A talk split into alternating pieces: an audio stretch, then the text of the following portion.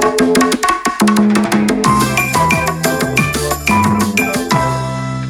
あ始まりました。世界196カ国の雑学ということで、えーちょっとね前置きが大きあの多くなりましたが、えーまずキリバスまではちょっとお話をさせてもらいました。でこの後タンタンタンという形で、えー話していきたいと思います、えーまずはカリブ海の温泉リゾートセントクリストファー・ネイビス。なんかすごいですね。セントクリストファー・ネイビス。本当多分名前自体も聞いたことないんじゃないですかね。あのセントバーナードみたいななんかそういうこう犬的なねあの名前は聞いたことあると思うんですがはい、えーここは、えー中米に位置するこの、えー国でしてで南北中アメリカで最も人口が少なく面積も小さい国なんですって。そして独立も一番新しい国ということらしいんですね。アメリカにおいてっていうことでしょうね。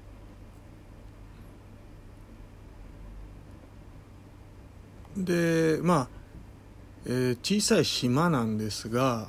えーそれがなんかパワースポット的なところらしいんですよ。で闇山が、えーそびえていたり、まあ、美しいビーチが長く続いていたりと自然を満喫できるっていうね。で火山や熱帯、えー、雨林えー雨の林と書いて雨林も広がります。それだけでなくて、えー昔のあのプランテーション代わりに使われていたり英仏間戦争の舞台ともなっていた歴史があるんで古い建物や要塞なども見られて見られ自然に歴史、まあ、両方感じられるっていうなかなかなんていうんですかねあの奥深い要素を持った国なんですって。で今ちょっと目の前に写真があるんですけど本当にあの舗装された道路が一応あることはあるんですがほぼほぼほぼ島山海っていうまあそんなあの感じなんですね。とにかくねあの結構なんか自然っていうものに対してご利用し感はあるんですけれども、えーちょっとこう神秘的なねパワースポット的な山がそびえていたり美しいビーチが長く続いていたりとまあ本当自然を満喫できるだったらまあここでしょみたいな要はそういう要素がすごくあるんですね。ぜひぜひ行く機会がある人がいれば行ってみてください。では次。何もなさすぎる国東ティモール。何もないってことはないんでしょうけどね。うんまあ自分で言っといてなんですが。まあ、21世紀の最初に誕生した国として知られる東ティモール、えー2002年に晴れて、まあ、インドネシアから独立したと。何もなかったら独立なんかできませんよね。でまああのこの時はあのニュースでも、まあ、結構大きく取り上げられたみたいですね。だから名前を聞いたことあるよっていう人は多いんじゃないかと思うんです。でまあとにかく空が青い。海も透き通るくらい青い。でまあその東ティモールに訪れた人がみんな口を揃えて言うのが本当何にもないっていうことらしいんです。何もないっていうことはまあ逆に言うと観光地っぽくもないと、まあ、唯一見どころがあるとかっていうのが結局海なんですって。ただまあ海あるじゃないかってまあ個人的には思いますけどね。ただ何もない国って言われるんですって。まあ本当にない。じゃあ無人島でいいんじゃないのって。国じゃなくていいんじゃないのって。でもそこに何か秘密があるんじゃないかと思って。これはまた別でいろいろ調べていってみたいなと思います。では次。日本より裕福な東南アジアの国ブルネイ。えー、東南アジアに日本より裕福な国ってあるんだっていうことですよね。世界の GDP ね。のランキングで見てみるとトップ10入りしてるのが見慣れない国がまあそれがブルネなんですね。マレーシアのボルネオ島にある小さな国で世界地図をねこう見たとしてもちょっと見落としてしまうんじゃないかっていうくらい、まあ、小さいんですって。でじゃあなんで裕福なんだろうって。まあ実はその裕福っていうそのまあ数値の測り方って以前も話したと思うんですけど GDP っていう国内総生産みたいなあのそういった値によって決められていくんですが、まあ、石油とか天然ガスとか、まあ、そういった資源がたくさんあるんですね。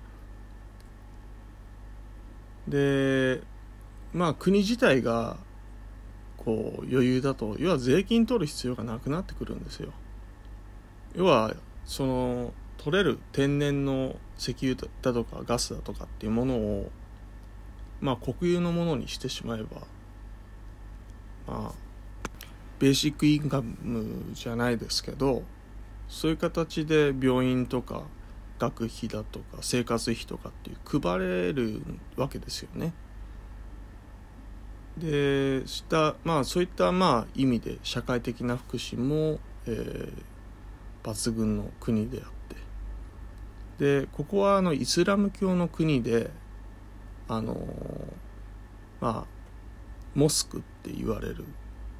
ね、えー、そういったものをはじめ美しい街並みなんですって。で観光も楽しく過ごせると。でもそうなるとどうなんでしょう。物価高そうですよね。なんかこ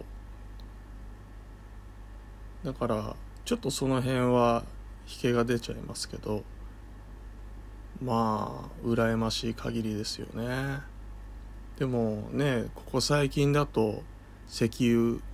天然ガスとかそういったものの、えー、単価がやっぱりこうどうしても上下してしまうものですしあのはっきりまあでいつか尽きるって言われてるじゃないですか。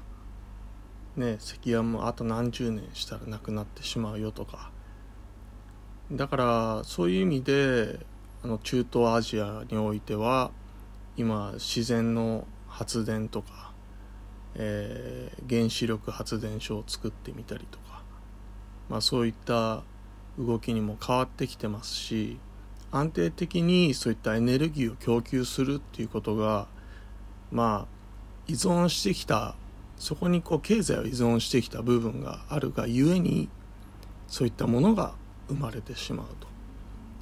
いうことになるんですね。だけどまあ羨ましい、えー、じゃあこれちょっと多分最後になるかな。ヨーロッパ一 ヨーロッパ一物価が安いアルバニア。赤にワシのマークという結構斬新な、えー、国旗ですね。まあ、東ヨーロッパのバルカン半島に位置する国で。まあアルバニアはヨーロッパの中でまあ経済発展が遅れてるみたいですね。でまあヨーロッパの中では、まあ、最貧国と、まあ、呼ばれているくらいだということなんで物価も非常に安いらしいんですよ。一食にかかるお金が400円くらいとまあ他のヨーロッパではま考えられないですよね。僕もあのまあフランスドイツあとは、えー、ベルギーっていう形でまあ行ったことはあるんですけど1食あたり大体あの当時の金額でもそうだけど10ユーロぐらい。1000円ちょっとぐらいだったと思うんですね。安いとこでも本当にあのハンバーガー1つポテトのなんかなんていうんだろうハッピーセットのハッピーセットじゃないか。ハンバーガーセットのハンバーガーセットみたいなので500円ぐらい。決して安くないですよね。まあそういう形でただヨーロッパの中では物価が安いっていうことなんですね。だからといってまああのそのアルバニアって何かこういいところがねなくないよっていうことではなくて、まあ、やっぱり自然が本当にこう綺麗で、まあ、そういうところが魅力的だそうです。ちょっと次回しますね。